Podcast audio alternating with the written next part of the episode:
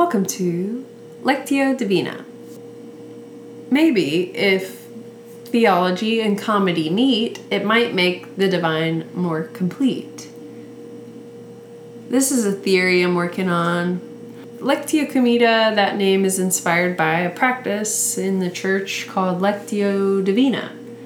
Lectio Divina is a sacred way of reading the Bible that uh, believes that God will speak and believes that we can internalize the words of the Bible and meditate on them and notice in ourselves kind of what those words are um, bringing up and what words stand out to us. And then, um, after such meditation, it's kind of like you believe that God will empower you to sort of live your life and carry these words and their meaning in your life with you um, throughout the week. Um, so, for my purposes, um, I'm going to do Lectio Comeda, which is I'm going to go through the church calendar, which is a calendar of reading through the Bible, and I'm going to go through that church calendar and try and make some comedy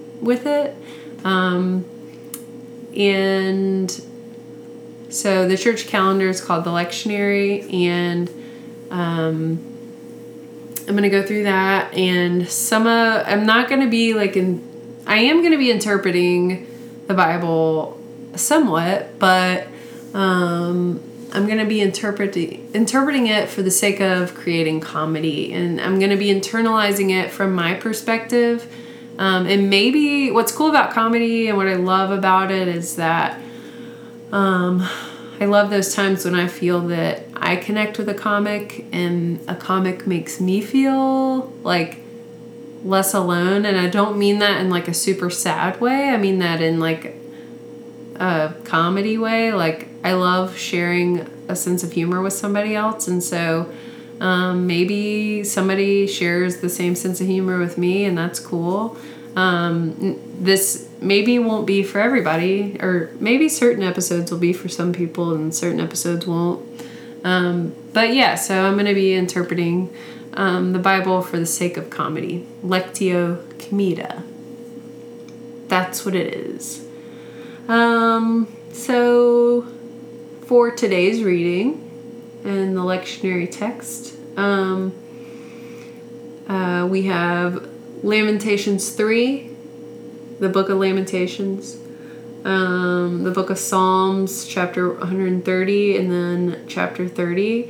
And then for those who read the Apocrypha, um, the Wisdom of Solomon, chapter 1 uh, is referenced, and then um, uh, 2 Corinthians 8, and then Mark 5. Um, and so those will be referenced a little bit throughout uh, this little interpretation, comedic interpretation, but um, maybe this will be the only time you'll hear them all said together. Um, so, yeah, that's Lamentations 3, um, where we're like agonizing over reality and then um, trusting in um, the steadfast love of the, love of the Lord. And for a lot of Christians, um, steadfast love is something that's really important. And for me, I'm one of those people who finds um, that love, which is in Hebrew, it's chesed, which is like um, is what steadfast love means, and it's um, a very specific kind of love that um, is unconditional and unending, and is expressed um, throughout the Bible as something that the writers feel that they can depend on. Um, so yeah, in Lamentations three and Psalm the book of Psalms, uh, chapter 130, and in Psalms, chapter 30. Um, I believe steadfast love comes up in all of those. And then in the Wisdom of Solomon, um, chapter 1, which I wasn't raised in a church that reads the Apocrypha or read, read the Wisdom of Solomon, but I'm glad to have read it through this um, little lectionary experiment, Lectio Comeda, um, because it, it talks about how God didn't create death and how, like, God doesn't kill people. And I think um, that's the first time I've ever read something in the Bible that said that.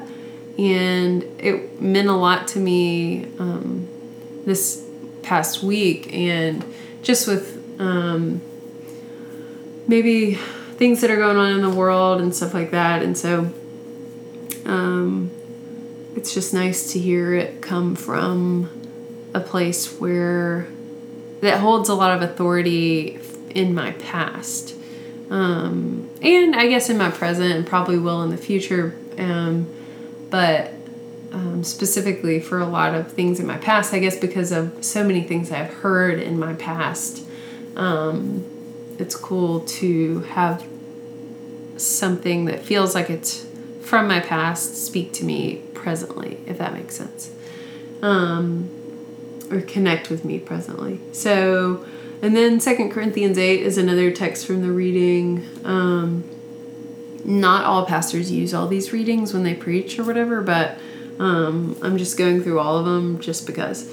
Um, maybe because I have OCD or something, but um, Second Corinthians 8 talks about like um, not creating like a stumbling well i think it uses the word stumbling block but it talks about how like in their religious context at that time like the writer was saying like um hey if this group of people is offended by you doing this like don't do it around them you know?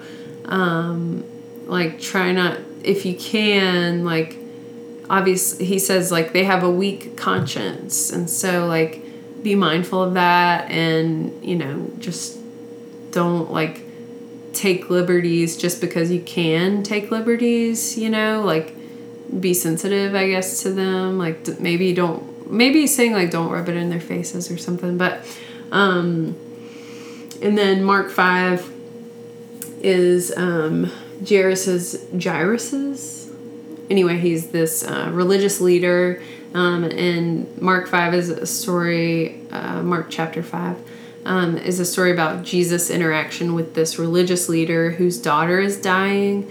Um, and it's also it in, also includes a story of this hemorrhaging woman who's been hemorrhaging um, for 12 years and she's been to all these doctors and stuff and she can't like um, find anybody to help her. And so she's like determined to meet Jesus because she thinks he can help her. And then Jesus meets with her, and then um, like he's late to go see the religious leader's dying daughter. And the dying daughter, Jesus says, is just sleeping. And he says, like, little girl get up and she gets up and she eats something you know and so it's like this whole thing so um, we'll reference that later anyway um, a little background before we get into more stuff is um, sorry about that noise. Um, a little background uh, before we get into more. Um, we'll do background via comedy, maybe. Uh, there's this.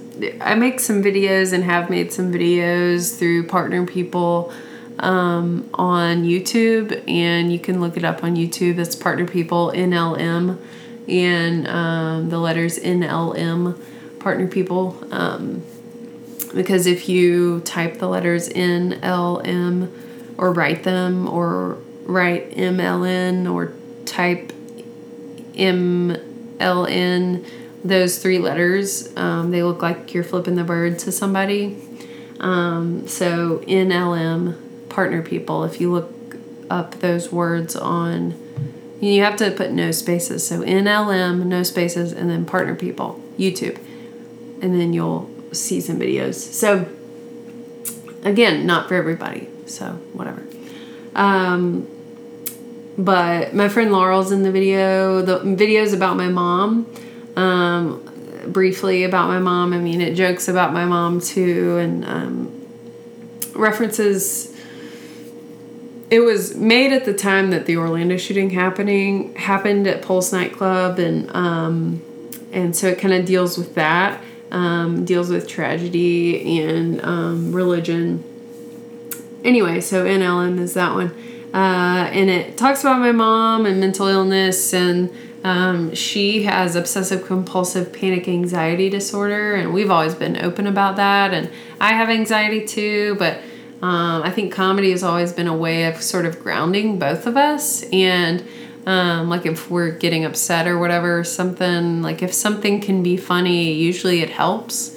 Um, and I think it's been a comedy's been a way of connecting with my dad too, and so um, yeah, it's just it helps, right? So because we have like differing ways of looking at stuff politically, religiously, um, socially, like you name it, we probably look at things differently, but when it comes to things being funny, the way we are the same is that we prioritize comedy, I think. And so um, yeah, it's just um, I think a lot of people are like that, where comedy just helps kind of like helps us come together a little bit. So um, yeah, you can look for that video. It talks comedically about my mom and um, yeah. So anyway, moving forward. Um, we'll talk about uh, this uh, church in well they have a few church plants steadfast um, bible church i think is what they're called maybe um, and one of their preachers names is adam and he has this video um, where he well just you can look up steadfast bible church and or steadfast baptist church and sarah silverman on youtube and it'll come up it's like a minute and 41 yeah so if you want to take a break and go look at that video, go ahead, do that. If not, that's fine. But uh, basically, he's like praying for the untimely death of Sarah Silverman based on part of the Bible uh, that talks about. Uh, uh, oh, Andy's also hoping her teeth get kicked in, but it's based on this part of the Bible that talks about um, pastors needing to be ready to like stand up to the quote the circumcised who are quote um, slanderers. Okay. And so he does some loose association here and he draws based on from this passage that he um, needs to be ready as a pastor to speak up against um, jewish people who speak out against Christians, and he feels very proud about this. Um, this pastor, and um, so yeah, he thinks that because this letter from a, long time ago says that he needs to as a pastor be able to stand up against circumcised slanderers that he needs to be able to stand up um, against Jewish people who talk badly of Christians. So that's his interpretation. And a few things about the video. Um, if he's equating the circumcised, if he's like being literal, right? Um, if you're going to interpret the Bible literally, you might as well go all the way because um, it you might as well. So he's wanting to speak up against the circumcised, okay? I'm pretty sure if you're speaking up against Sarah Silverman, she is not circumcised. I don't think she practices female circumcision. Um, and also, um, I know this pastor is not speaking out against Christianity, um, but I'm pretty sure he's probably circumcised. Now, I haven't checked, I haven't done any research, but I'm just saying he's probably circumcised. Moving on. Um, I think this guy, like, so he takes Sarah Silverman seriously when she says that she would kill Jesus again or kill Christ again. Um, she's making this reference that people always blame the Jews for killing Christ, and she jokes saying, like, so what? I kill him again, you know, if I hear his Birkenstocks clacking my way, you know, like, And that's funny, and it's even funnier because she adds Birkenstocks clacking, but um, because of Jesus' sandals. So she's joking, though, okay? And he's misunderstanding that she's joking, and so he th- feels obligated based on his literal, or somewhat literal interpretation of um, this biblical passage. He feels obligated to say that he wants or prays that Sarah Silverman would have an untimely death and would have her teeth kicked in. So he's misunderstanding that Sarah Silverman is joking, and he's also he's for me he's misunderstanding um, the Bible by way of a literal interpretation. Um, but it's only almost a literal interpretation, only almost because Sarah Silverman's not circumcised. At least I don't think she's circumcised. Also, um, if you notice, um, well, if you like the Bible or enjoy the concept of steadfast love in the Bible, um, then you might be bothered by the video um, because right behind the pastor there's these large letters that say steadfast okay? Doesn't say steadfast love of course. Don't want to include the word love up there but um, says steadfast and it's spelled wrong. It's spelled s-t-e-d-f-a-s-t instead of s-t-e-a-d-f-a-s-t so um, now this church is a KJV church, and so which means they only read the King James version, KJV, the King James version of the Bible. Um, and uh, I checked the King James version of the Bible, and the King James version that they read also spells steadfast S T E A D F A S T, not like they do S T E D F A S T. So I think it's just like we are doing a lot of half half-assed work here at Steadfast Bible Church. I don't know, it's like if you're only going to do it halfway, why do it at all? You know, like can't even spell steadfast right. You're not reading very in depth here, you know. It's like a little bit lazy maybe or it's like was it an accident? I like have so many questions about why steadfast. And it's not like the word is like up there like on a whiteboard behind him. It's like painted on the wall in this like really nice word art font. Um so just so you know. So but I don't mean to like just make fun of this guy like um because that's not very helpful, right? I know that because in having conversations where I disagree um, with like anybody, and it's usually my parents and I who kind of get into it, but in having conversations with each other, it doesn't help like to make fun of the other party, right? That doesn't get you anywhere. It just kind of escalates anger or emotions. And so I guess like what I think is um, having come from a mindset where I have taken the Bible literally, or maybe I've never really done that. Um, but try when I was in more of a like phase where I was like trying to like obs- like I wasn't trying to obsess over the Bible. I was obsessing over the Bible. I was reading it all the time to like try and, you know, follow God as well as I possibly could basically.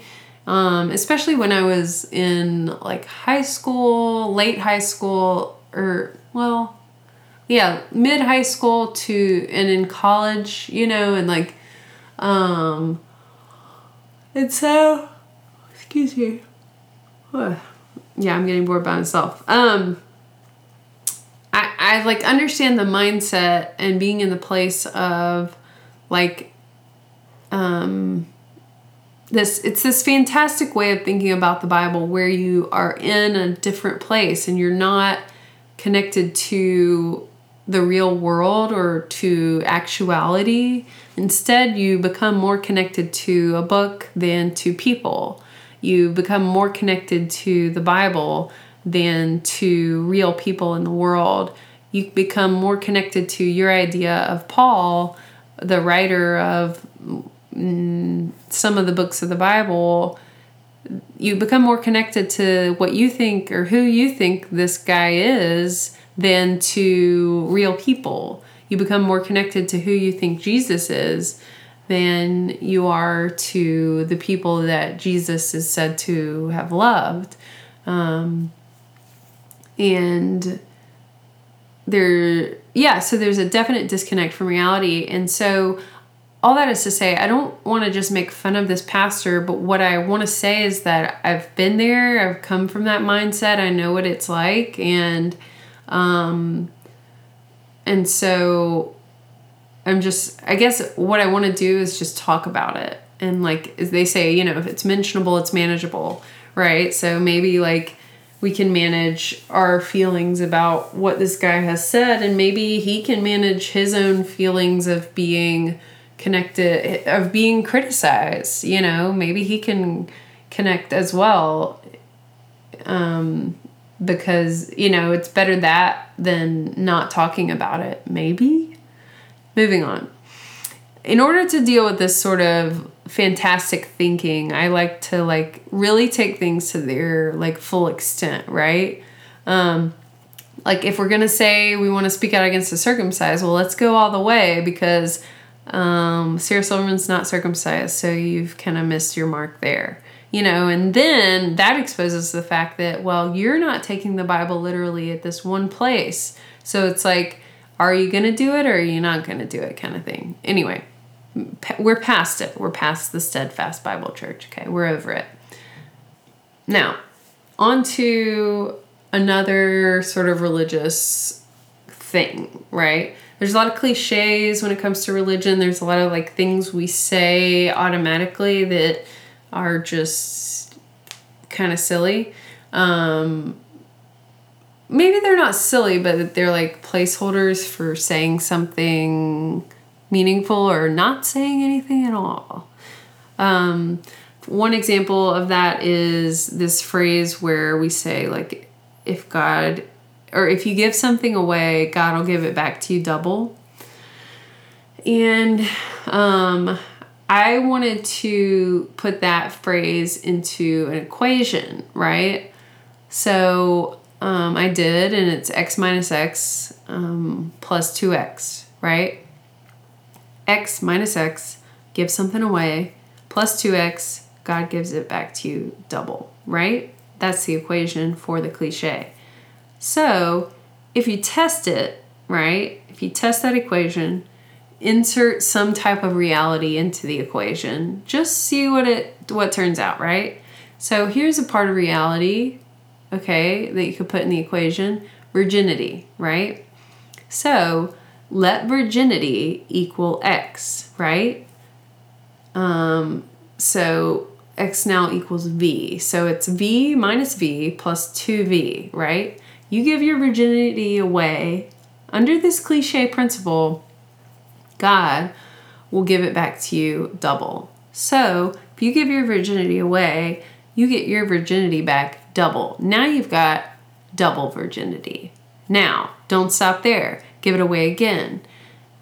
Double virginity minus double virginity plus two times double virginity equals quadruple virginity. Now, give it away again. Quadruple virginity minus quadruple virginity plus 2 times quadruple virginity equals how many virginity? Eight. You've got eight virginity. And now you're on your way to potentially infinite virginity. So we're just playing with cliches. The point is, of that cliche, you just got to be more generous. Just test the equation out, see if it works out. Try it yourself. Give your virginity away and keep giving it away. You're on your way to infinite virginity. You can find that video. It's called Generosity. It's on YouTube. Uh, if you want to share it with your friends, partner. So my cat is in the background cleaning her ears. I'm sorry if you can hear that. Anyway, um, but speaking of my cat, I was talking to my cat the other day about current events, and I came up with this theory that uh, Donald Trump is the new Noah. Okay, here's why. He's talking about unlocking the power of space. He's been talking about it since his inaugural address, okay? He just came on the news last week talking about how he wants to be like really capitalizing on space, okay? And um, then I'm thinking about like, uh, hello, like, uh, what happened in the story of Noah's Ark? Well, uh, God was going to genocide the earth with flooding. Um, this is in the book of Genesis. Uh, God was going to genocide the earth with flooding, and um, and Noah was like supposed to build a space ark so that he and his family could get on, and all these animals could get, could get on and be safe from the flood, and then they would start like a new population together, right? Well, maybe hello what's about to happen is maybe this time God's going to genocide the earth by exploding it. And guess who's going to be on a space ark headed to start a new population? Donald Trump. Okay, and a select group of people. Well, I'm not going to make it onto any kind of boat with that select group of people. But what I might be able to do is die and be reincarnated as one of those animals that make it onto the space ark. So, what I'm thinking is people like uh, Donna Karan, Anthony Bourdain, these are smart people, right? Not stupid people, okay? They are already onto this, okay? They're going to be re- reincarnated and they're going to hop on that space ark as some of those cool animals. And I think Donna Karan, I don't know what she's going to be. I'm not even stylish enough to know what she would be. Like maybe a Dalmatian or something. But then, like Anthony Bourdain, he would be like, I don't know, I want to say like a bird because like birds can fly anywhere and he liked to travel parts unknown right? And like they eat interesting things but small amounts. I don't know. I want to say a bird. Moving on. Um so yeah yeah yeah. But like he's definitely gonna like donald trump's the new noah. So sorry got sidetracked. He's the new noah. Um that's why he's wanting to like focus on space and stuff Oh, another thing. Um, so Trump talks a lot about God, and like my job is like religiously oriented, or my studies are, and right now, and so and my job always has been religiously oriented. So I guess the God thing is something that Noah and I have in common. I mean, oh, excuse me, Trump, not Noah. Trump and I have in common. And um, speaking of God, my cat told me the other day that um, well, my cat told me was talking to me and was like, "Hey, guess what? I'm God." So, my cat is God, just so you know. Second thing my cat told me. My cat was like, "Hey, guess what?" And I was like, "What?" My cat was like, "I'm gay." And I was like, "Of course." So, um, cats are God, and God is gay, and Donald Trump and I share the same gay cat. Next question is uh, How's Donald going to tell Pence that God is gay? You know, how's Pence going to react to that?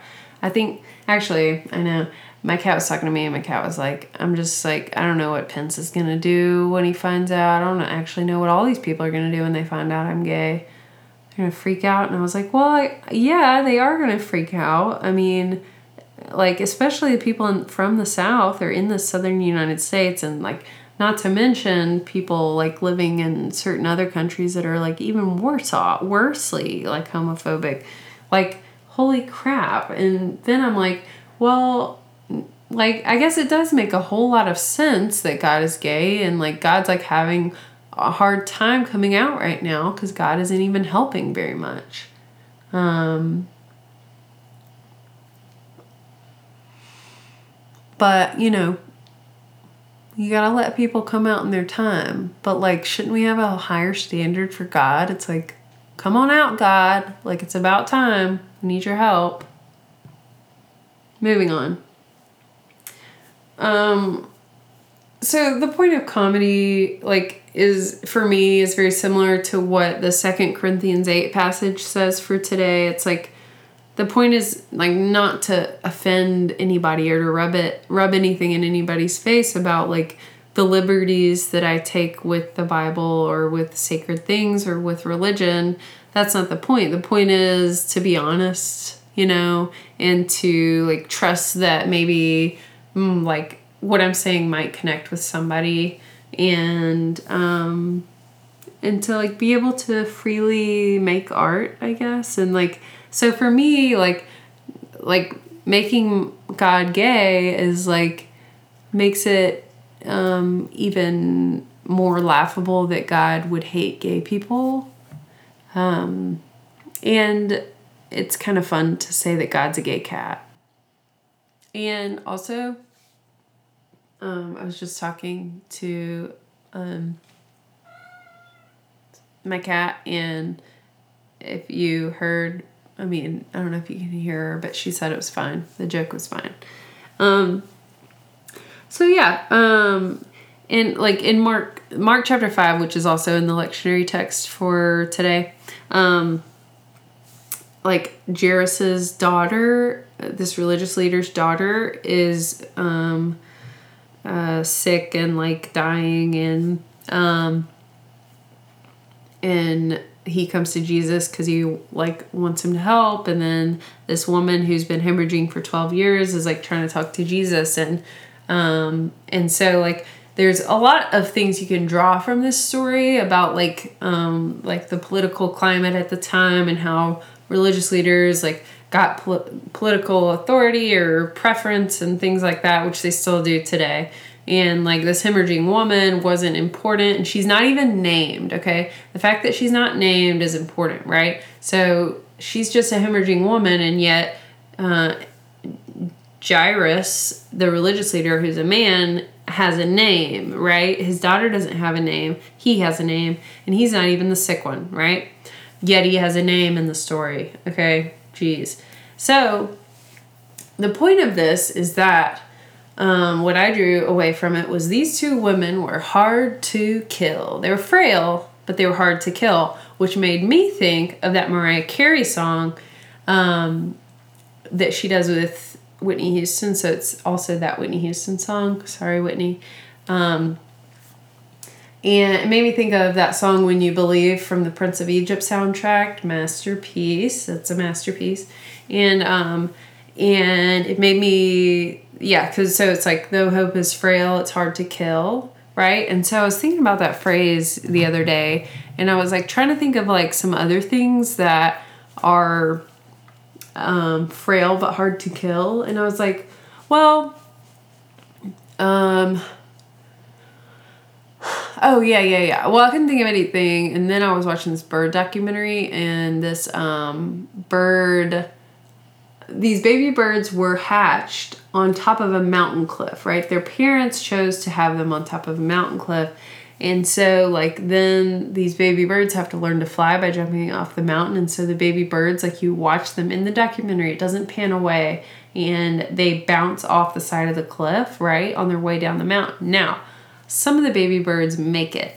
And so, I was like, okay, baby birds are frail but hard to kill in the case of jumping off a mountain. But if you were but birds like baby birds don't do or birds in general don't do so well in jars okay so one time i found a bird in a jar dead bird in a jar and um and like i took it as a sign from god right? And so it was like okay what can i learn from this? So here are the three things that i learned from god based on this dead bird i found in a jar. Number one. Excuse me. Number one uh, never be trapped in an enclosed space with only an opening at the top. Number two, um, uh, never let jars be manufactured that are bigger than humans. Number three, if said jars begin to be manufactured, um, I will start a petition, and that will be the start to my political career because no jars ever need to be made that are bigger than humans. Um, so that's just what God told me based on the dead bird in a jar. But then I got to thinking about the backstory of the bird in the jar, right? How did the bird get there? How did the bird die? Didn't take me long to come to the conclusion that the bird was thirsty that day and um, the bird came to that jar, wanted water, drowned in the jar. Um, sad story, but a true story. But if you're familiar with the Bible at all, um, you could say that this bird was much like the woman at the well in this uh, in John chapter four, and uh, now that bird will never be thirsty again forever. Um, so there's a little bit of religious jargon. I don't like jargon. I don't like leaving people out, but um, hopefully, whatever you aren't left out. The stories from John four about the woman never being thirsty forever makes the joke work. Whatever. So,